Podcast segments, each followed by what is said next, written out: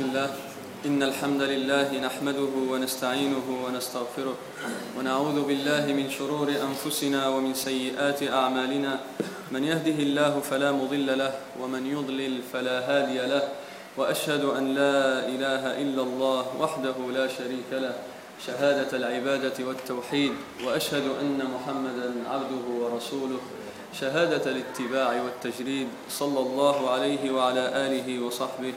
ومن تبعهم بإحسان إلى يوم الدين أما بعد En el nombre de Allah, el clemente, el misericordioso, alabado sea Allah, Señor del universo, y atestigo que no hay nada ni nadie con derecho a ser adorado excepto Allah, único sin asociados, y atestigo que Muhammad es su siervo y mensajero, que la paz y las bendiciones de Allah sean con él, con su familia y compañeros y con todos aquellos que sigan su guía hasta el día del juicio final. Amén.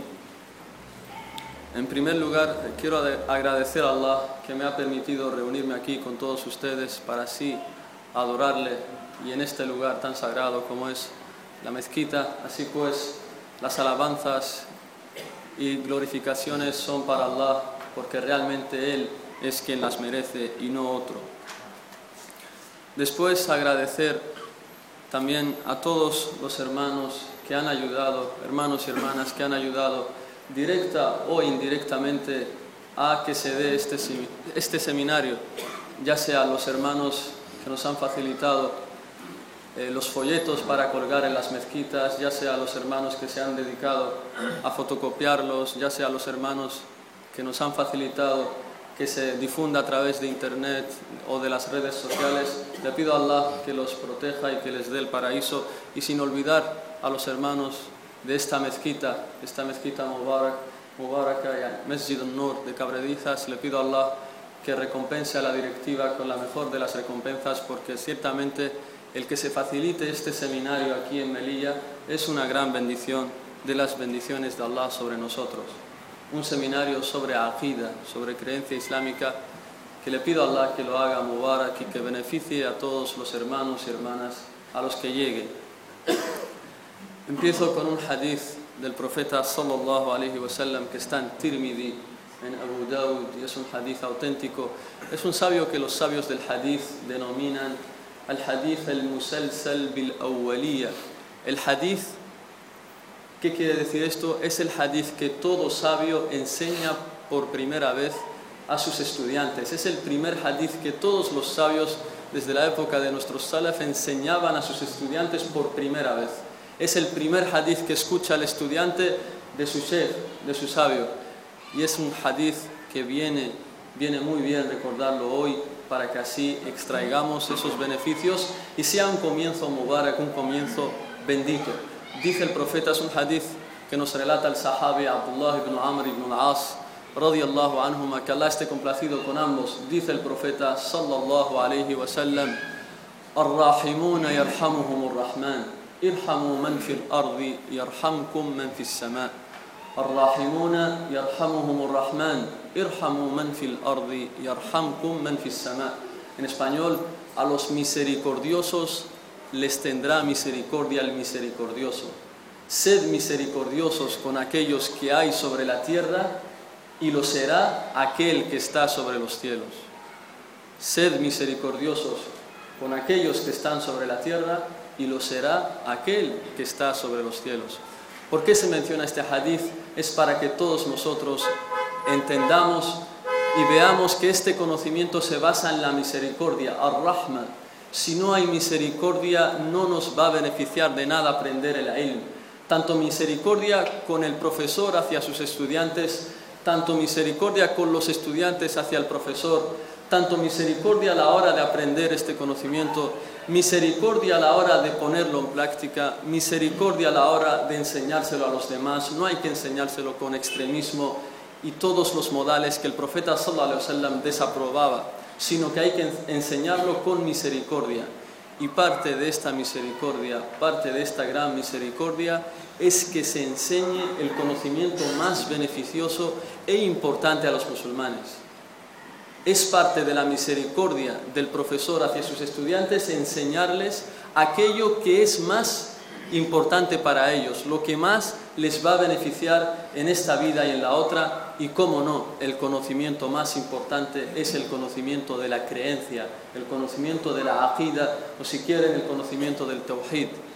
Este es el conocimiento que realmente nos beneficiará en esta vida y en la otra, porque dependiendo de él, de este conocimiento, uno será feliz en esta vida y en la otra. Dependiendo de este conocimiento, uno se contará entre los salvados en esta vida y en la otra. Dice el profeta sallallahu alaihi wasallam en otro hadith que está en Muslim, es un hadith que nos relata Ibn Abbas, que Allah esté complacido con ambos, con él y con su padre, dice el profeta sallallahu alaihi wasallam ذاق طعم ذاق طعم الإيمان من رضي بالله ربا وبالإسلام دينا وبمحمد صلى الله عليه وسلم رسولا. ذاق طعم الإيمان من رضي بالله ربا وبالإسلام دينا وبمحمد صلى الله عليه وسلم رسولا. En español, saboreará la dulzura de la fe aquel que esté complacido con Allah como Señor, con el Islam como religión y con Muhammad sallallahu alaihi wasallam como mensajero. Dice el profeta que saborearemos la dulzura del imán, la dulzura de la fe, si estamos complacidos con estos tres asuntos, con Allah como Señor, con el Islam como religión y con Muhammad sallallahu alaihi wasallam como mensajero. Y estos, fíjense, estos tres asuntos, Allah, el Islam y su mensajero, estos tres asuntos son las tres preguntas que nos harán los dos ángeles en la tumba. Man rabbuk, ma dinuk,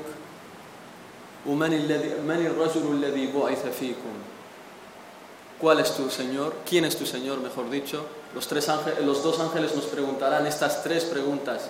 ¿Quién es tu Señor? ¿Cuál es tu religión? ¿Y cuál fue el, hombre que fue enviado a vosotros.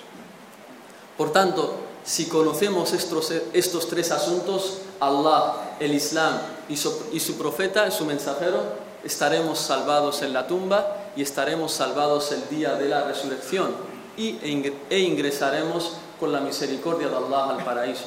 Por tanto, nuestra felicidad depende de conocer estos tres principios, estos tres pilares, estos, estos tres fundamentos es decir, conocer a Allah, conocer el Islam y conocer al profeta, al mensajero Muhammad sallallahu alayhi wa sallam.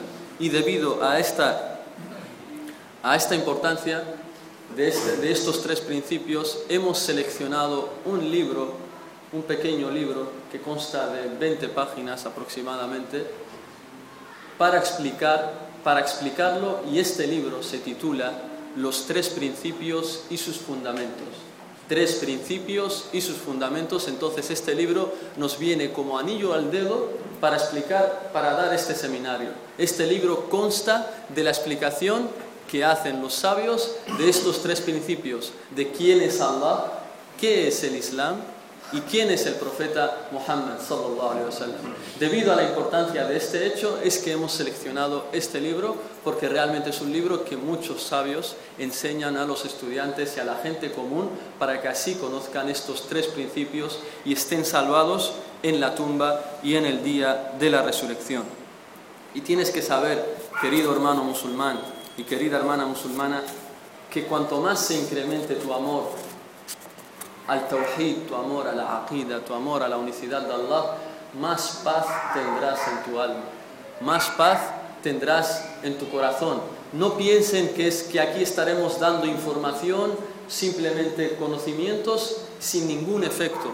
El, el, objetivo de estudiar, de dar este seminario, es para que nosotros nos acerquemos más a Allah, es para que sintamos paz en nuestros corazones. Por eso les pido a cada uno de ustedes los que nos escuchan en este seminario, que cada día que vengan a lo largo de estas seis clases, inshallah, vengan con la intención de acercarse más a Allah. Digan, yo voy a ir hoy a la mezquita, hoy lunes o hoy miércoles, voy a ir a la mezquita para acercarme más a Allah, no para obtener simples conocimientos y ya. No, para que Allah haga bendito todo esto, este seminario, tienen que venir con esta intención, la de acercarse más a Allah subhanahu wa ta'ala y así Allah hará bendito este conocimiento y ustedes cuando regresen a sus casas o estén con sus amigos, hablarán de esto y sentirán que cada una de sus palabras llegan al alma de esa persona que tienen enfrente. ¿Por qué? Porque cuando obtuvieron este conocimiento, cuando lo cogieron, lo cogieron para acercarse más a Allah. Y por eso Allah pondrá baraka, pondrá bendición en cada una de sus palabras. Y dije que el conocimiento del tawhid, el conocimiento de la aqida, de la creencia islámica, pone paz en nuestros corazones. ¿Por qué? Por un, simple hecho. Si ustedes reflexionan en todos los hadices que hablan de aquel que pasa por preocupaciones, aquel que tiene problemas, está triste, verán que todos esos hadices contienen tawhid. De aquí obtienen los sabios que no hay cosa que calme los corazones, que calme las tristezas y las preocupaciones y te las aleje completamente, tal como el tawhid, la unicidad de Allah. No hay algo que calma los corazones excepto esto, el tawhid.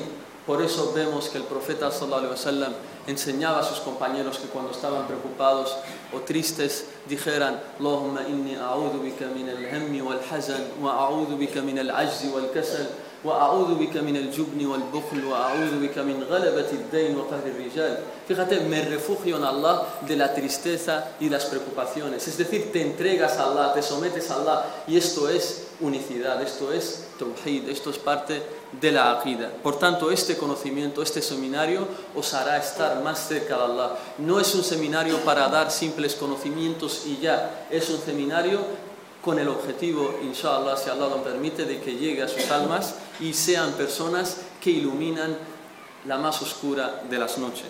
Le pido a Allah que nos haga así. Amén. Y verán también que el autor de este libro, que es un sabio que ya ha muerto, se llama Muhammad tamimi es de la Kabila Beni Tamim. El autor de este libro, verán que en cada una de las, de las pautas que nos mencionará siempre menciona la prueba. Tienes que creer esto y la prueba es tal, tal y tal. Tienes que creer tal cosa y la prueba es tal, tal y tal. Siempre que menciona una creencia trae el delil. Siempre que menciona algo que los musulmanes están obligados a creer en ello, tiene, trae la, evidencia para así que tú estés tranquilo, para que no pienses que es algo que se saca a él de su mente o que le, le han contado por ahí y va y te lo cuenta a ti.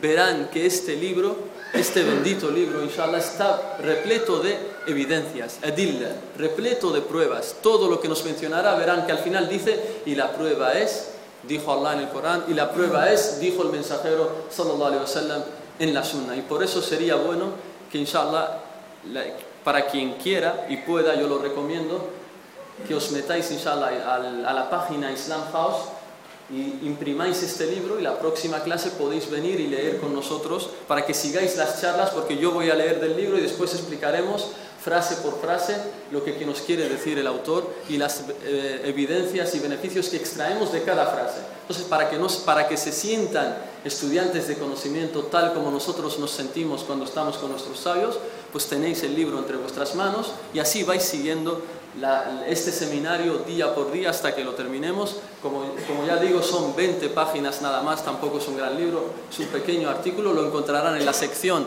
de libros, sección de libros de Islam House, bajo el título Tres principios y sus fundamentos. Y así para, que quiera, para quien quiera lo imprime, lo encuaderna y, y nos sigue en este seminario, inshallah.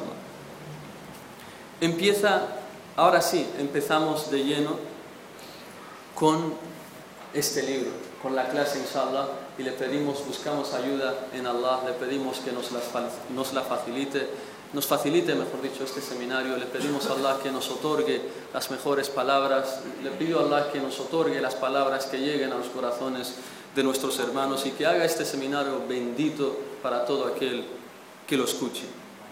Bismillah, Allah, la hawla wa la quwwata illa billah. Dice el autor, rahimahullah, del libro Tres Principios y sus Fundamentos, dice, en el nombre de Allah, el clemente, el misericordioso. Has de saber que Allah te tenga misericordia, que es nuestro deber aprender cuatro objetivos importantes. El primero, conocer a Allah. a su profeta y a su religión con sus correspondientes pruebas. El segundo, poner en práctica dicho conocimiento. El tercero, difundirlo entre la gente. Y el cuarto, tener paciencia y perseverancia ante, los, ante las dificultades e infortunios que uno le puedan alcanzar o suceder cuando hace esto, cuando difunde este conocimiento. Y nos dice, y la afirmación de esto, la prueba de todo esto es que Allah dijo en el Corán, y después mencionaremos la prueba, inshallah. El autor menciona diciendo, en el nombre de Allah, el clemente, el misericordioso. Esto en árabe se llama Besmela, el Besmela. Y esto significa, oh Allah, ayúdame, busco ayuda en Allah, el clemente, el misericordioso, para este acto. Esta frase se trae, es legislada en el Islam, siempre que uno quiera empezar a hacer un acto, ya sea comer, beber, empezar a escribir algo, levantarse, comer, etcétera, etcétera, entrar a la casa y demás, le es legislado en el Islam decir Bismillahirrahmanirrahim. Y es, la ba aquí se llama en árabe ba al-isti'ana, es decir, busco ayuda en Allah, busco ayuda en Allah, aquel que es el clemente, el misericordioso, para este hecho. El autor, en este caso, para este escrito, porque dijo Bismillahirrahmanirrahim cuando estaba escribiendo este libro. Del mismo modo, nosotros, siempre que tengamos que empezar un asunto, es importante, es parte del Islam, es parte de la Sharia, es parte de la Sunna, decir Bismillah. Y esto se conoce como Basmala. Y ya hablaremos en otra ocasión sobre si es una ley del Corán o no lo es, inshallah, en nuestras clases de Ramadán, ahí hablaremos de este, de este asunto. Nos dice en el nombre de Allah. ¿Quién es Allah? Allah es el nombre del Dios, el nombre de la divinidad que nosotros adoramos. Allah es el nombre de la, de la divinidad y del Señor que nosotros adoramos y Él es el único que merece nuestra adoración. No hay nadie que la merezca excepto Él, subhanahu wa ta'ala. Nos dice en el nombre de Allah, el clemente, el misericordioso, Ar-Rahman, Ar-Rahim. ¿Quién es el clemente? ¿Qué es el misericordioso? Estos son dos nombres de los tantos, de los numerosos que tiene Allah. No sabemos cuántos nombres tiene, solo sabemos que son muchos. ¿Qué significa el clemente? Estos dos nombres, el clemente y el misericordioso, hacen referencia a su rahma, a su misericordia. Y el clemente, dicen los sabios, es que es du ar-rahmati al-wasi'a, du rahmati al-wasi'a. Es el que tiene una gran misericordia, una misericordia que abarca todas las cosas. Eso es, eso es lo que quiere decir ar-Rahman. Y vale decirlo también que no, se, no es permitido llamar a nadie como Ar-Rahman, solo es un nombre que pertenece a Allah. Ar-Rahim, sí, podemos decir que fulano es Rahim. Allah llama en el Corán al profeta como Rahim, que es compasivo con los creyentes.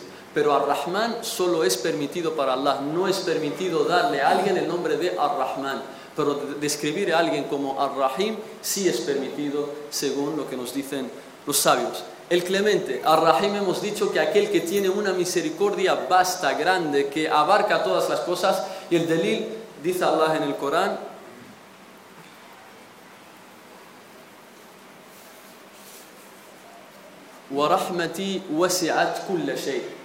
y mi misericordia abarca todas las cosas. y mi misericordia abarca todas las cosas. ¿Qué es Ar-Rahman? Perdón. Ar-Rahman. Rahmati es decir, que Allah, su misericordia abarca todas las cosas. Y Ar-Rahim, dicen los sabios, es Dur-Rahmati al-Wasila. Dur-Rahmati al-Wasila. Es decir, aquel cuya misericordia llega a toda la gente, llega a todos los siervos llega a todos los seres humanos, a todos aquellos que Él ha creado, ya sean animales, seres humanos o cosas. Empieza el autor y nos dice, tienes que saber, tienes que saber que Allah tenga misericordia de ti. En árabe, i'alam, i'alam rahimakallah annahu yajibu alayna ta'allumu arba'i masail. En español, tienes que saber que Allah tenga misericordia de ti, que es nuestro deber, es nuestra obligación aprender cuatro objetivos. Cuatro asuntos importantes. Empieza diciendo tienes que saber. alam.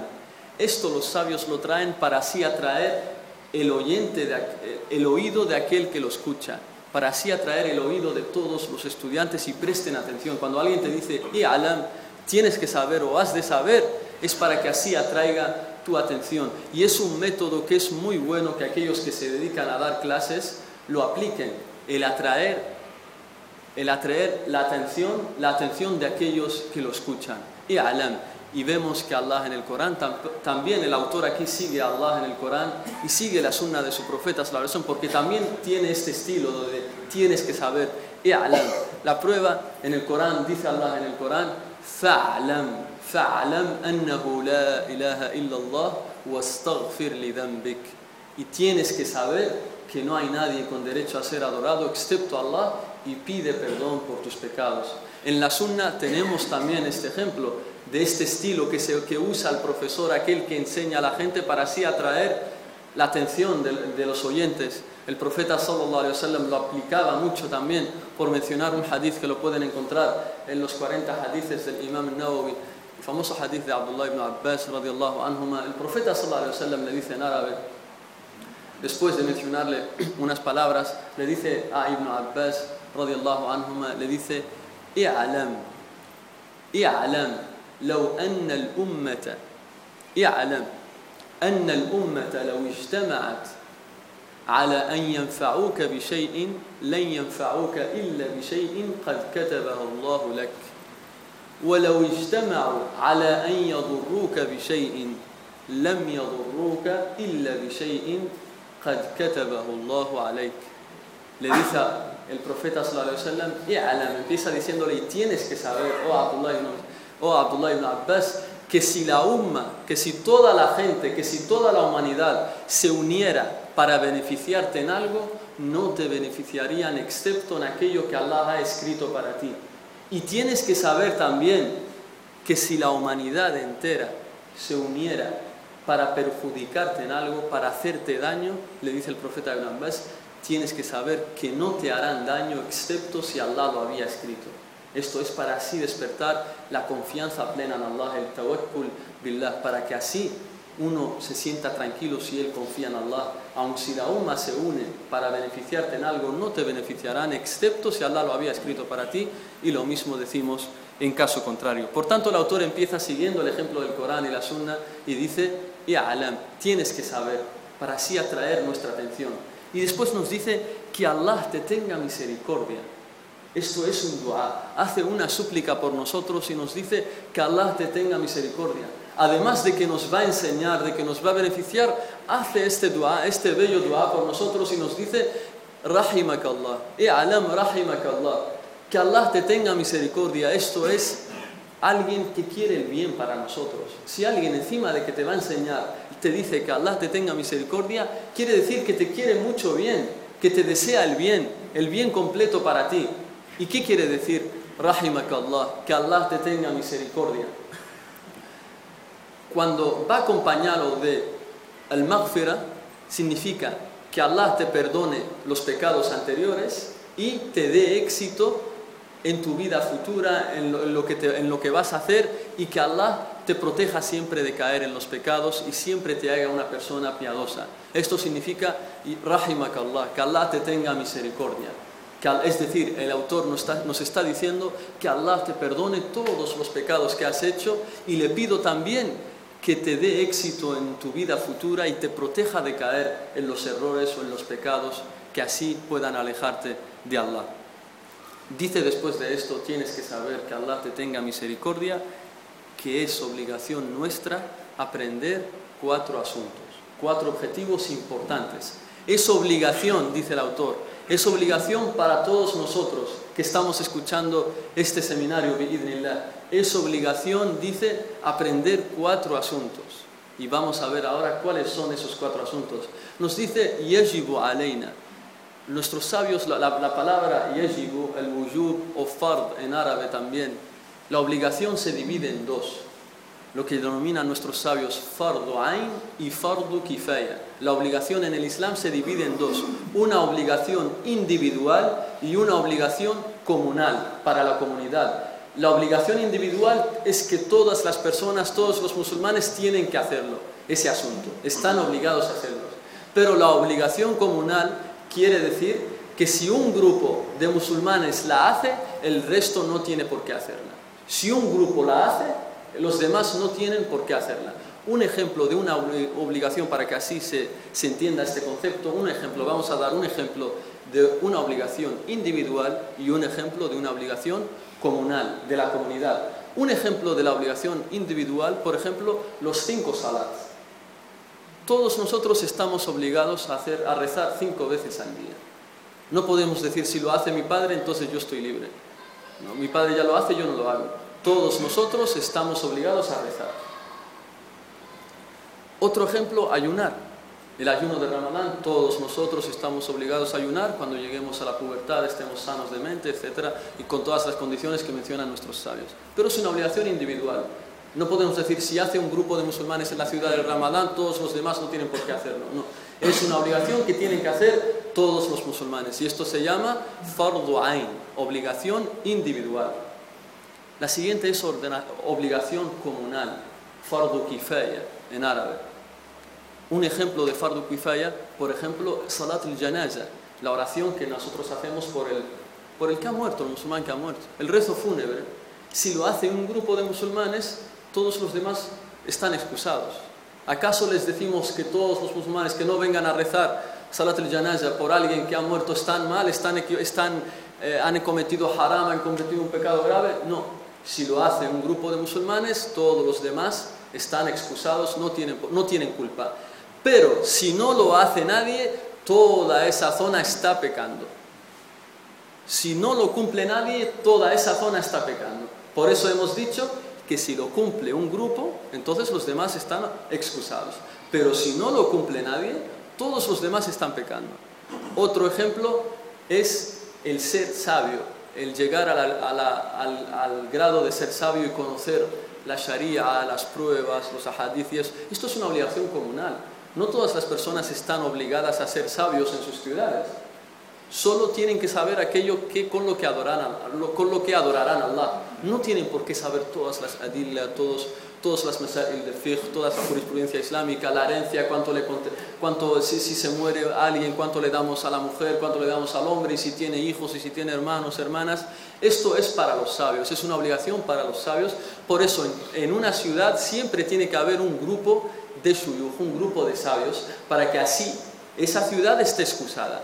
Porque si en una ciudad musulmana no hay sabios, entonces es obligatorio que los demás se pongan, se esfuercen para, hacer, para llegar a este estado y así que los demás no estén pecando todos. Estos son dos ejemplos de, dice el autor, es obligación nuestra saber cuatro asuntos. Entonces hemos explicado qué quiere decir obligación, fard, y hemos dicho que se divide en dos, fardo ain y fardo kifaya, es decir, obligación individual y obligación comunal. Y dice aprender cuatro, cuatro asuntos. Aprender cuatro asuntos. Es parte también del buen profesor, del, buen orador que se dedica a enseñar y demás a la gente, que antes de mencionar los asuntos mencione el número, para que así los demás rápido lo recuerden. Si tú mencionas primero los asuntos y después al final dices, y son cuatro, no hay beneficio en ello. Para que el resto se acuerde siempre de ello, y esto para que lo apliquen los, que, los que se dedican a la enseñanza o a dar durus y demás, para así resumirle al, estudiante este hecho y tenga una idea general en la mente, siempre di el número cuatro asuntos y ya ellos van a abrir los oídos así para ver cuáles son esos cuatro. Y si algún día tú les dices cuáles son esos asuntos, te dirá, yo me acuerdo que eran cuatro. Y empezará a decir, primero este, segundo esto. Y, siempre, y si se le olvida algo, sabe que hay cuatro y siempre, tendrá, y siempre se acordará de este hecho. Este es el beneficio de mencionar primero el número. Y vemos que el autor también sigue la sunna en este hecho. También el profeta sallallahu alaihi wasallam aplicaba este hecho, mencionaba primero el número y después explicaba cuáles, son, cuáles eran esas cosas. Por ejemplo, nos dice en un hadith auténtico, el profeta sallallahu alaihi wasallam nos dice las señales, ayatul munafiq las señales del hipócrita son tres.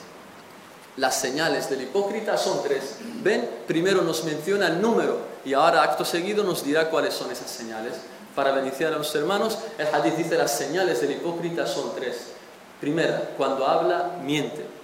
Segunda, cuando, presta, cuando le prestas algo, no te lo devuelve. Y la tercera, dice el profeta si te promete algo, no lo cumple. Las señales del hipócrita, dice el profeta son tres. Cuando habla, miente. Cuando le prestas algo, no te lo devuelve. Y cuando te promete algo, no lo cumple. Por ejemplo, quedas, dice, mañana vamos a verlos en tal sitio a tal hora. Es una promesa, yo estaré ahí a tal... Y no viene, no viene cuenta. O te promete darte algo, nada, no te lo dan. Estos son parte, quien tenga esto tiene una parte de la hipocresía, una señal de la hipocresía, por tanto es obligatorio que se arrepienta ante hablar de ello para que no se encuentre entre aquellos que tienen parte, partes de hipocresía. Dice después el autor cuatro objetivos importantes. Y el primero nos dice conocer a Allah, a su profeta y a su religión con sus correspondientes pruebas. Conocer a Allah, a su profeta y a su religión con sus correspondientes pruebas. ¿Qué quiere decir conocer? La palabra conocer. En árabe nos dice i'alam rahimakallah annahu yajibu alayna ta'allum arba'i masail. Nos dice al-ula al-ilm. Al-ula la primera es el ilm, el conocer, el conocimiento. وهو معرفة الله ومعرفة نبيه ومعرفة دين الإسلام بالأدلة Así nos dice en árabe. En español, conocer a Allah, conocer a su profeta y conocer a la religión, al Islam, con las pruebas correspondientes. ¿Qué es el ilm? ¿Qué es conocer? Los sabios cuando dicen conocer se refieren a conocer la verdad y la guía. Siempre que ustedes lean en libros de Islam el ilm, se está refiriendo a conocer el Islam. No se está refiriendo a conocer medicina, ni conocer carpintería, ni otras ciencias ni, otros, ni otras profesiones. Siempre que en los libros de Islam se hable de ilm, se está refiriendo a conocer a Allah, a su mensajero, al Islam y todo lo relacionado a esto. Y el ilm también se clasifica en dos. Hemos dicho, las obligaciones se clasifican en dos, obligación individual y obligación comunal. El ilm también se clasifica en dos.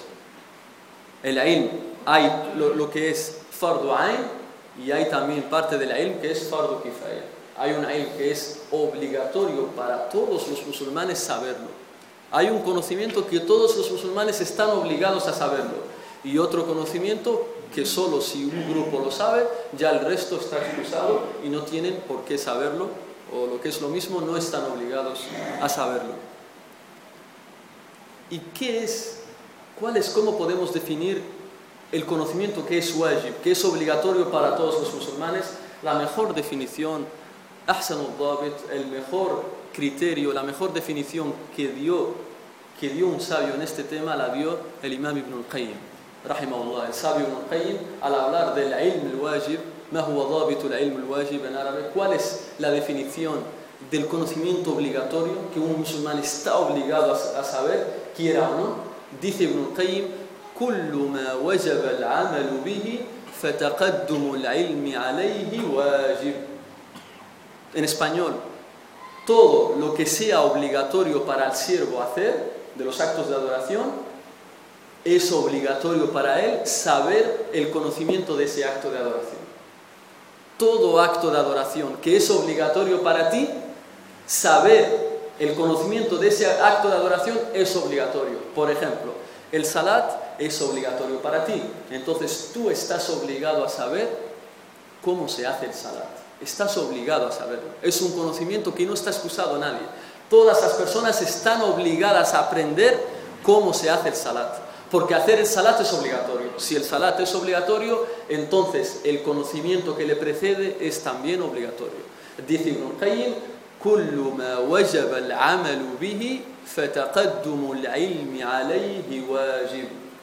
Todo lo que es obligatorio hacer, que le preceda el conocimiento, es wajib, es obligatorio. Por tanto, todos nosotros estamos obligados a aprender cómo hacer el salat, aprender cuáles son las condiciones para que un salat sea válido. Aprender que el salat dhuhr tiene cuatro rakas y no cinco, ni tres. Aprender qué anula tu salat cuando estás rezando.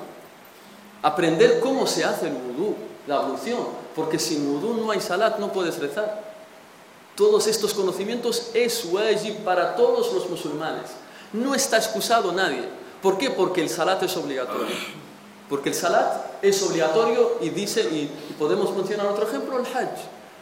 El hajj para quien tenga las posibilidades físicas y económicas de, de, ir a la peregrinación es obligatorio. Entonces todo musulmán está obligado antes del hajj ponerse a mirar los libros que hablan del hajj o preguntar a la gente cómo se hace el hajj, cómo se hace la peregrinación. No vale, no vale eso que escuchamos por ahí de que se dice, el muhim, lo importante es nia, lo importante es la intención. Vete, haz el hajj como te dé la gana, Allah va a aceptar, no aprendas nada, eh, haz el wukuf de Arafa en el día 13 de la peregrinación, no tú no te quedes el día de Arafa el noveno como hacen todos los musulmanes, etcétera, etcétera. Tú en vez de vestir el ihram, tú vistes eh, un short o vistes pantalones y demás. Esto no vale ante Allah. El musulmán está obligado, porque el hajj es obligatorio para él, por tanto está obligado a aprender el conocimiento que le lleva a hacer el hajj de una forma correcta y aceptada ante Allah. Del mismo modo, ayunar el ramadán y todos los actos obligatorios que hemos dicho antes, los ejemplos que son obligatorios para cada musulmán. Este es el conocimiento wajib, el que es fardo ain para todos. Y el conocimiento, que es de obligación comunal, que no es obligación de todos nosotros, es, por ejemplo, el conocer la Sharia. Porque alguien te diga, yo sé que Allah es el Razzaq, yo sé que Allah es el que nos sustenta. ¿Cuál es el delil del Corán de que Allah es el que nos sustenta? ¿Cuál es el delil? Entonces, tú no estás obligado a saberlo. Esto es tarea de los sabios. Tú no estás obligado a saber cuál es el delil de que el profeta sallallahu alaihi estuvo en la Meca o que el profeta sallallahu alaihi eh, nació el tal día o murió tal día o, o ayunaba tal día. Esas son cosas que los sabios están recomendados a saber, mejor dicho, están obligados en este caso porque son los sabios y tú estás excusado. Estas cosas de la Sharia a las demás son para los sabios. Y lo mismo decimos, por ejemplo, el saber a repartir la herencia. Tú no estás obligado, esto es tarea de los sabios, si tú vas a los sabios les preguntas y te dan. Y los, todos los adil, tú no estás obligado a saberte el Corán, etcétera, etcétera, etcétera. Y lo mismo los ayat al-ahkam, los ahadith que hablan de los veredictos islámicos, las aleyas que hablan de la jurisprudencia islámica. Tú no estás obligado a saber eso. Eso es para los sabios. Hemos dicho cuál es tu obligación. Lo que te incumbe a ti es que todo acto que es obligación tuya y no estás excusados por ello, es obligación tuya, eso sí te incumbe aprenderlo, aprender ese conocimiento.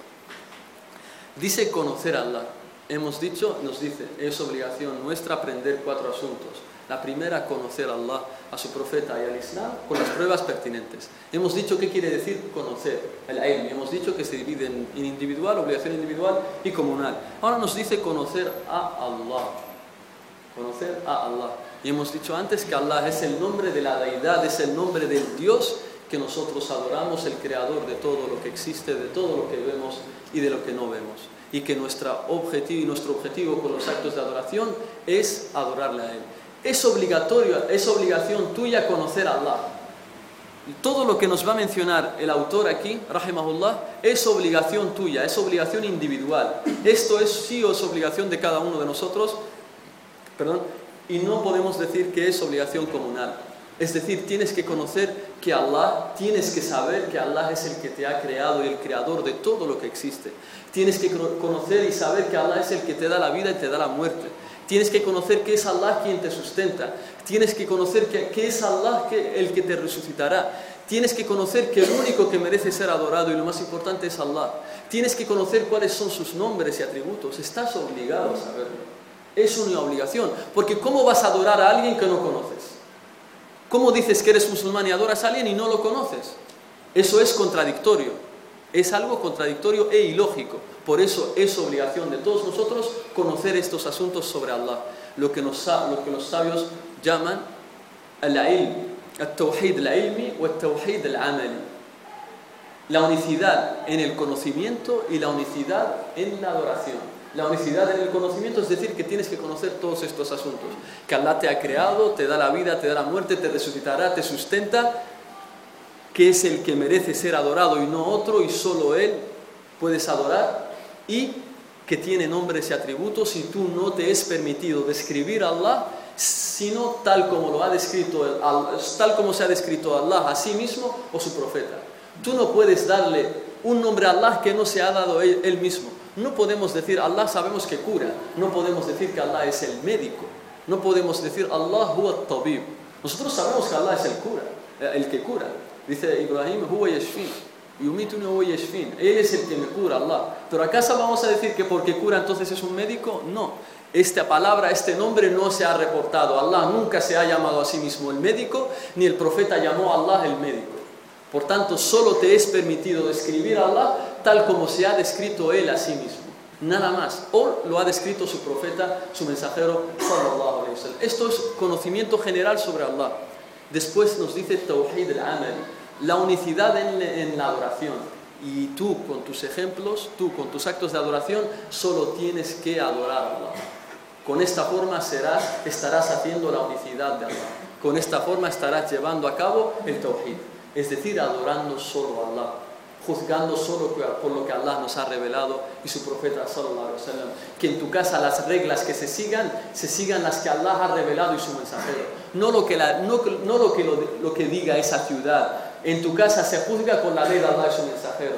Esas son las reglas que tienen que prevalecer en tu casa y no otras. Porque es, con esta forma le demostramos a Allah que estamos adorándole solo a Él, única y exclusivamente. Subhanahu wa ta'ala. Del mismo modo, nos dice conocer a Allah y nos dice conocer a su profeta. Del mismo modo, tenemos que saber quién es Muhammad. Sallallahu alayhi wa. Porque también es ilógico, es contradictorio que tú digas que crees a alguien que sigues a un mensajero y no sabes quién es. También estás obligado a saber quién es. Y, y esto implica aceptar todo lo que te diga el profeta sallallahu alaihi wasallam. Estás obligado a aceptar todo lo que te diga el profeta sallallahu alaihi wasallam.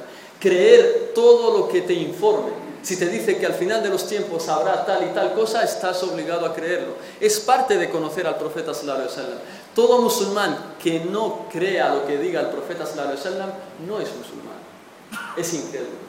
Estás obligado a creer en todo lo que te informe el profeta sallallahu aceptar todo lo que venga de él, aceptar todo lo que te venga de él, a obedecer, a acatar sus órdenes y apartarte de sus prohibiciones. Estás obligado. Esto es, esto es lo que implica conocer al profeta conocer quién es él y, y esto implica este conocimiento, aceptar todo lo que te informa, apartarte de todo lo que te prohíbe, llevar a cabo todo lo que te ordena y no juzgar excepto con lo que Él ha traído. No juzgar excepto con lo que Él ha traído. Sallallahu alayhi wa. Esto forma parte de conocer a su profeta. Sallallahu alayhi wa. Y nos dice después conocer a Allah, a su profeta y a su religión. Es decir, al Islam. También tienes que saber qué es el Islam. En qué costa, en cuántos pilares tiene el Islam. Cuáles son. Es una obligación tuya. No podemos decir que esto es solo para los sabios o para la gente de conocimiento. Es una obligación tuya saber esto. Quien no la sepa es, está pecando.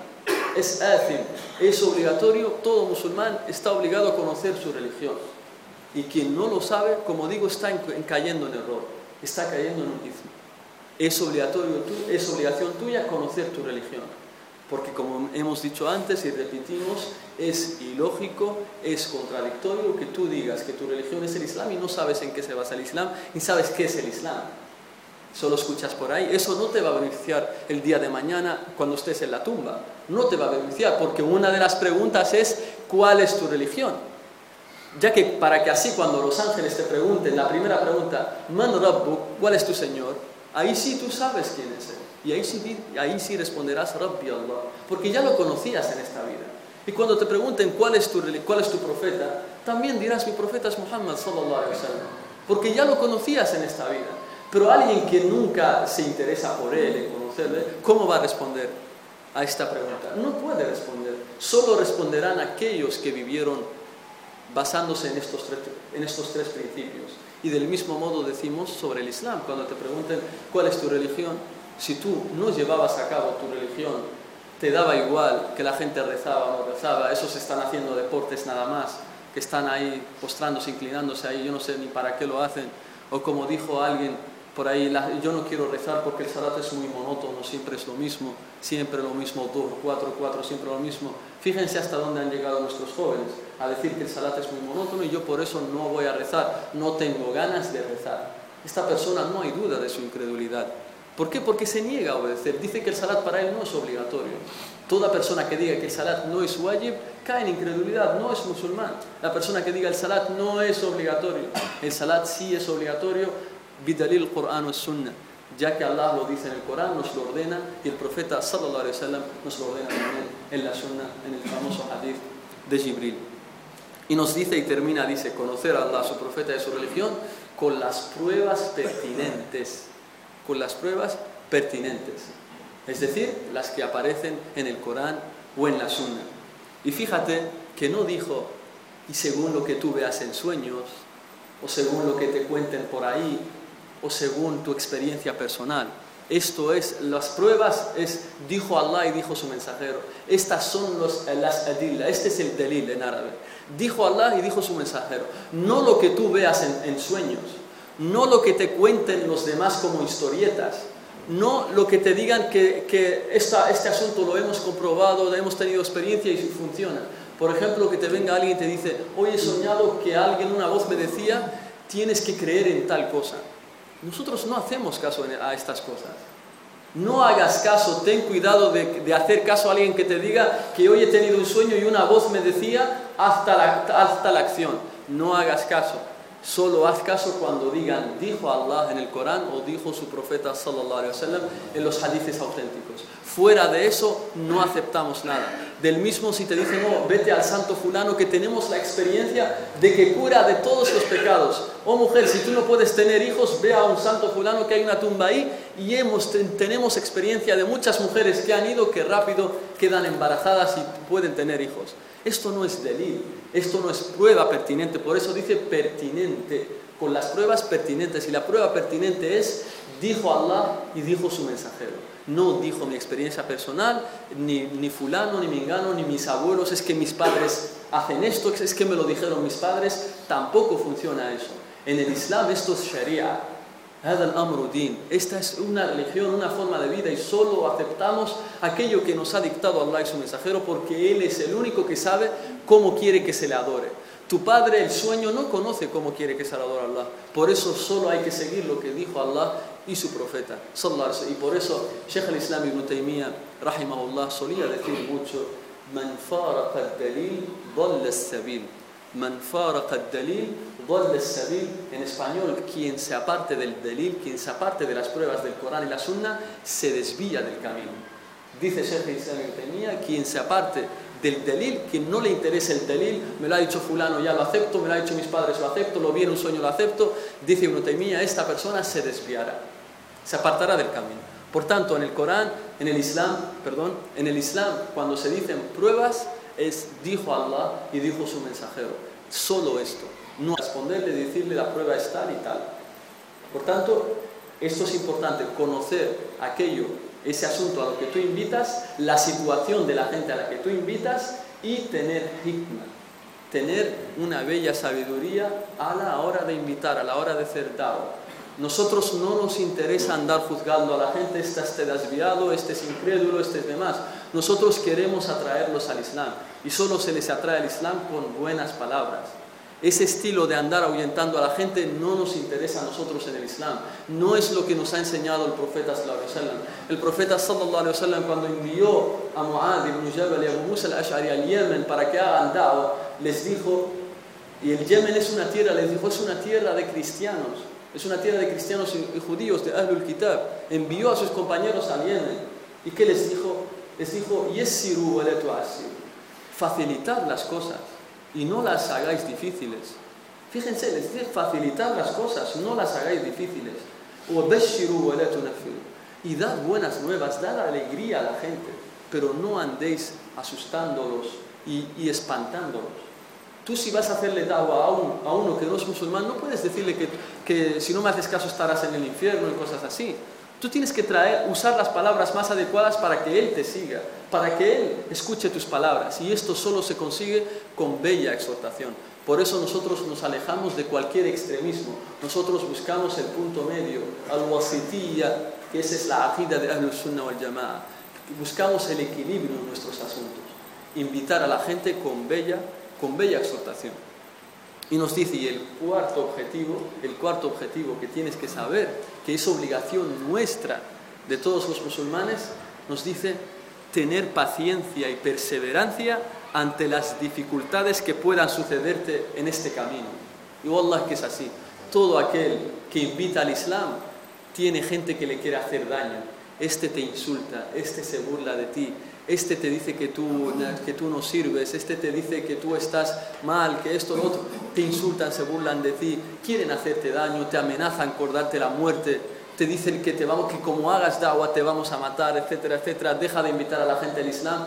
Así eran los profetas, desde el momento que empezaban a invitar a la adoración de Allah, la gente que, sus gentes querían matarlos a todos. Y del mismo modo nosotros, los que seguimos a los profetas, también vamos a tener gente que nos va a poner las cosas difíciles. Por eso este autor, que Allah lo tenga en su misericordia, nos quiere aconsejar todo lo bueno, nos dice, sé paciente, tener paciencia a la hora de hacer dawa, porque vas a tener a gente que te va a poner las cosas difíciles, la gente que te va a querer hacer daño, te va a insultar y demás, y por eso necesitas de mucho sabor, de mucha paciencia. Y el sabor, dicen los sabios, se clasifica en tres tipos. El, sabor, la paciencia se clasifica en tres tipos. Quien no reúna estos tres tipos no se considera que es alguien paciente. Para que tú seas paciente tienes que reunir estos tres tipos. El primer tipo consiste en ser paciente adorando a Allah. Ser paciente adorando a Allah, no te tienes que cansar nunca. Hay que rezar cinco veces al día, se reza cinco veces al día. Hay que levantarse al fajr, hay que levantarse al fajr, se levanta al fajr es obligatorio, cuesta mucho, tienes pereza, se levanta porque es una obligación tuya. Y, este autor te dice que es wajib, tienes que ser paciente. Sé paciente porque después de la dificultad viene la, facilidad, como dice Allah en el Corán. Sé paciente, a lo mejor te costará en esos primeros días, meses, años, pero después sentirás una dulzura, un deleite levantarte a rezar por la noche cuando todos los demás duermen y tú frente a Allah hablando con Allah y recitando sus palabras. No hay deleite comparado con este. Por eso nos dice Ibn Qayyim en su libro Da'wa Dawa, nos dice sobre lo que decían algunos salaf, nuestros primeros musulmanes, la primera generación de los musulmanes, que se deleitaban por, adorar a Allah. Aquellos que sintieron, saborearon el deleite de, ser un abdillah, de ser un adorador de Allah. Nos dice Ibn Qayyim, وقد كان يقول بعض من بعض من ذاق هذه اللذة لو علم الملوك وأبناء الملوك ما نحن فيه لجالدون عليه بالسيوف si los reyes supieran y los príncipes supieran el deleite, el goce que estamos experimentando por adorar a Allah, nos torturarían a fin de quitarnos este goce. Fíjense hasta, hasta el punto en el que llegaban nuestros sabios, nuestros salaf, la primera generación de musulmanes y muchos de hoy en día, que siente un deleite, nos dice, si los príncipes, los reyes, supieran esta felicidad que estamos sintiendo, porque ellos no la sienten, si supieran lo que estamos sintiendo ahora, de como está en el corazón, ellos no lo ven, nos dicen, si supieran lo que sentimos, oh Allah, que nos torturarían con la espada, con látigos, a fin de quitarnos lo que sentimos y llevárselo a ellos pero como no lo saben, nosotros estamos en una gran bendición, en una gran ni'ama. ¿Por qué? Porque estamos adorando a Allah subhanahu wa ta'ala y sentimos esto. Y por eso decimos que la paciencia son en tres tipos. La primera es en adorar a Allah. Tienes que ser paciente adorando a Allah. El segundo tipo, tienes que ser paciente y no cometer pecados. Paciente a la hora de no cometer pecados.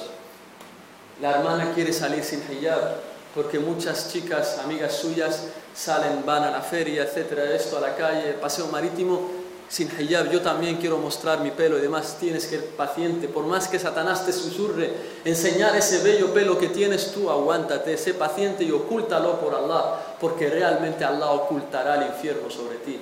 A todo aquel que oculta, que se aparte de los pecados, Allah le dará el paraíso como recompensa. Del mismo modo le decimos al hermano que le pueden incitar las mujeres y demás a mirarlas o a hablar con ellas o a mantener una relación prohibida con ellas.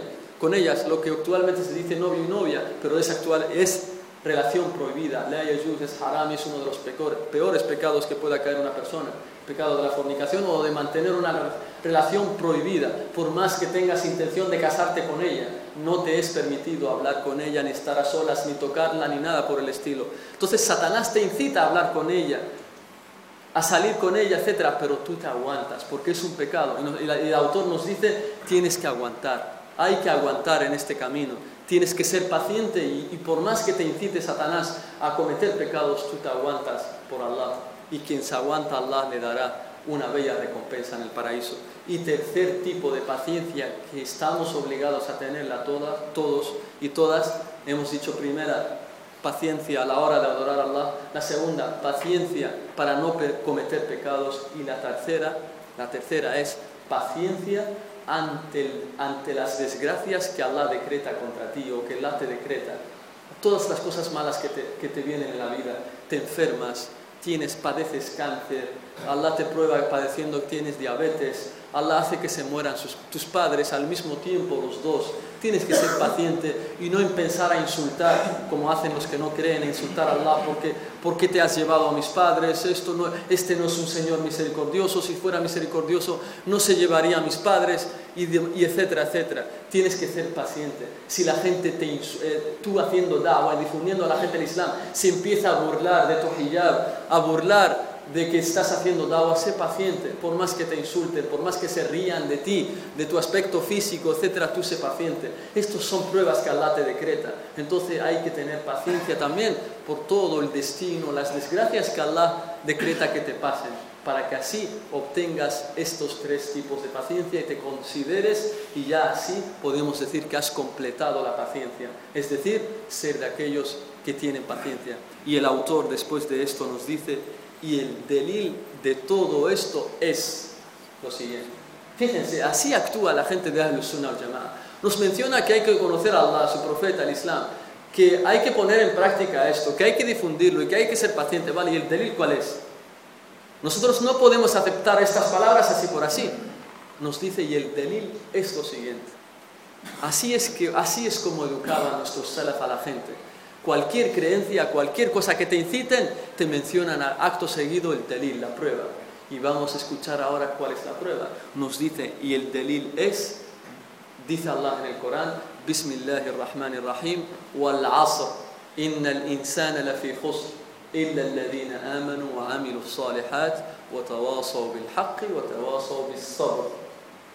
Eh, en, español, en el nombre de Allah, el clemente, el misericordioso, ya hemos explicado todo esto.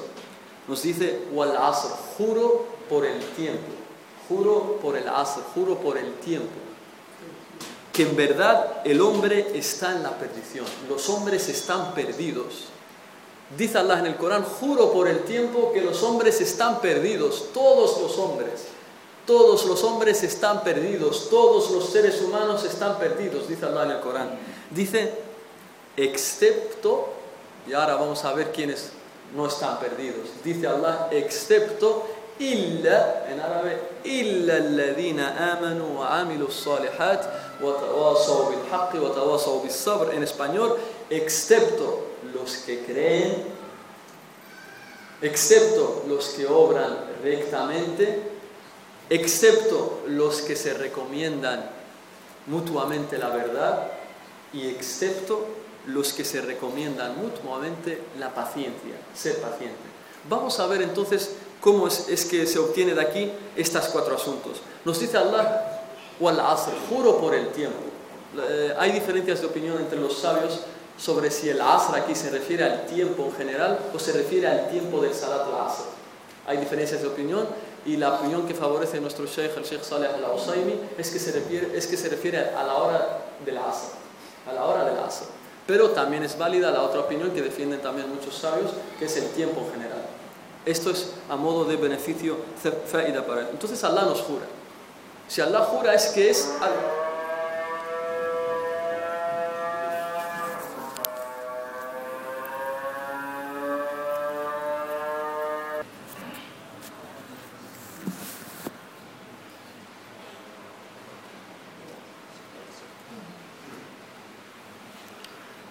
eh, la prueba de que de estos cuatro asuntos que estamos obligados a saber es la ley, eh, la sura del Corán que dice, hacer juro por el tiempo, que todos los hombres están en la perdición, excepto aquellos que creen. De aquí obtiene el sabio de que es imposible creer en algo si no tienes conocimiento. Para tú creer en algo tienes que tener conocimiento, porque si no tienes conocimiento no puedes creer, es, es pura lógica, puro sentido común. De aquí se obtiene de que el conocimiento es el primer objetivo, es la primera obligación, que tener conocimiento, tal como nos dice aquí, conocer a Allah, a su mensajero y al Islam con las pruebas pertinentes. Por tanto, se obtiene de esta ley, de excepto aquellos que creen, porque si tú, tú no puedes creer excepto sin conocimiento. Segundo, la siguiente prueba de que hay que poner en práctica este conocimiento nos dice, los que creen. El, creer después de conocer y creer es un acto, es un acto de adoración. Entonces tú estás llevando a la práctica este acto. Después de que te has informado de que hay que adorar a Allah y demás, tú has creído en él. Por tanto, has llevado a la, a la práctica este conocimiento. De aquí se obtiene la segunda obligación que hay que poner, hay que llevar a la práctica lo que sabemos. La tercera obligación que nos dice que hay que difundir este conocimiento, hay que hacer dawa. ¿De dónde se obtiene? De la ley que dice en esta sura, y se aconsejan mutuamente la verdad. Se aconseja a los demás difundir esa verdad que él conoce. Por tanto, de aquí se obtiene que es obligatorio difundir este conocimiento, aconsejarlo a los demás, darle este beneficio a los demás. Y el, cuarto punto, hay que tener paciencia, nos dice el autor, se obtiene de la ley con la que termina, que nos dice, y se aconsejan mutuamente tener paciencia. Por tanto, uno no puede aconsejarse paciencia si ellos no la tienen. Por tanto, son también pacientes. De aquí se obtiene de esta sura que hay que conocer a Allah, que hay que difundir esto, hay que llevar a la práctica eso que sabemos y hay que ser paciente en el camino de explicarles a la gente este asunto, inshallah. Ojalá en ocho minutos nos levantamos. Nos dice el Imam Shafi'i, el autor, mencionaremos dos dichos, uno del Imam Shafi'i y otro del Imam al-Bukhari, y con esto termina esta primera clase de hoy. Dice el Imam Shafi'i, وقال الإمام الشافعي لو ما أنزل الله حجة على خلقه إلا هذه الصورة لكفتهم en español si Allah, si la única prueba revelada por Allah a su creación hubiese sido tan solo esta sura, habría bastado. Les habría sido suficiente. Nos dice el Imam Shafi para que vean que ellos, los primeros sabios, comprendieron el significado de esta sura. Y nos dice el Imam Shafi, esta sura es suficiente para saber que hay que obtener conocimiento, que hay que poner en práctica ese conocimiento, que hay que difundirlo y que hay que, ser paciente. Nos dice el Imam Shafi, es suficiente esta sura para estos cuatro puntos. El de conocer a él, tener conocimiento, amal, actuar, dawa, difundir a la gente y sabr, y tener paciencia. No quiere decir el Imam Shafi'i que con esta sura ya uno no, no, necesita de las otras suras del Corán. No, no vayamos a entender ese concepto porque sería raro. El Imam Shafi'i nos quiere hacer entender que esta sura es el mejor delil, la mejor prueba, es suficiente para saber estos cuatro asuntos que son obligatorios. Conocer, actuar, difundir y ser paciente ante todos los problemas que te puedan suceder. Y dice el Imam al-Bukhari, y el otro delil también del Imam al-Bukhari, وقال البخاري باب العلم قبل القول والعمل باب العلم قبل القول والعمل والدليل قوله تعالى فاعلم أنه لا إله إلا الله واستغفر لذنبك فبدأ بالعلم قبل القول والعمل انتهى كلامه Así finalizan las palabras del Imam Bukhari. En español dice el Bukhari, que Allah lo tenga en su misericordia, el Imam Bukhari nos dice en el capítulo de su libro de hadices que se conoce entre la gente como Sahih al-Bukhari, nos dice, es obligatorio obtener conocimiento antes de hablar y actuar. Es obligatorio obtener conocimiento antes de hablar y actuar. Dice, y el delil, la prueba, es el dicho de Allah, es la ley que dice, y sabe que no hay más Dios que merece ser adorado excepto Allah y pide perdón por tus pecados. Dice, comenzó mencionando el conocimiento antes que la palabra y la acción. Allah dice y sabe. Y sabe, esto es conocimiento, y sabe que no hay nadie con derecho a ser adorado excepto Allah. Y pide perdón por tus pecados. Entonces Allah dice, wa'alam, fa'alam, fa'alam.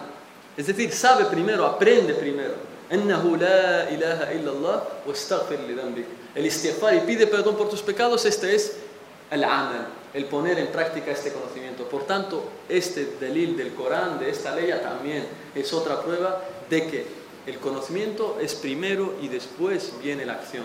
De aquí se obtienen también otro beneficio de estos cuatro objetivos que hemos aprendido hoy. Y sobre la paciencia decimos a los hermanos y hermanas, que aquellos que se dedican a hacer da'wah, a enseñar a la gente, no vayan a pensar que es condición esencial de que Allah te dé la victoria y el auxilio en esta vida. Que Allah haga que toda la gente te quiera y que escuche tus charlas y que, y que les guste lo que hablas y demás. No es condición que te escuchen en esta vida. Dice, eh, dicen los Mashaykh, puede que Allah retrase eso hasta que te mueras. Cuando tú te mueras, ya Allah te da la aceptación, hace que toda la gente vuelvan a escuchar lo que tú decías, vuelvan a leer lo que tú escribías, vuelvan a recordar esas palabras que tú les decías. A lo mejor hoy hablas a tu tío o a tu hermano y no te hace caso, pero quizás cuando Allah haya decretado que cuando tú mueras, un día le vengan a la mente esas palabras que tú le decías a tu hermano o a tu tío y ya empieza y tienen efecto en su corazón y por eso Allah te auxilia. Por tanto, no vayas, no vayas a dejar a tu tío, a tu hermano, a tu familiar de lado si te insulta o te responde con una mala palabra cuando vayas tú a darle ese o a ese conocimiento. Sé paciente, porque a lo mejor dentro de poco Allah le ablanda al corazón y acepta todo de ti. Le pedimos a Allah que nos haga luces que iluminan en la noche más oscura, que nos perdone nuestros pecados, tanto los públicos como los privados, y que nos haga gente de bien, que ama gente de bien que aman a la gente de bien y que nos haga amar a Allah, a su profeta y a la gente piadosa. Amén. Subhanak Allahumma wa bihamdik. Shadu an la ilaha illa anta astaghfiruka wa atubu ilayk.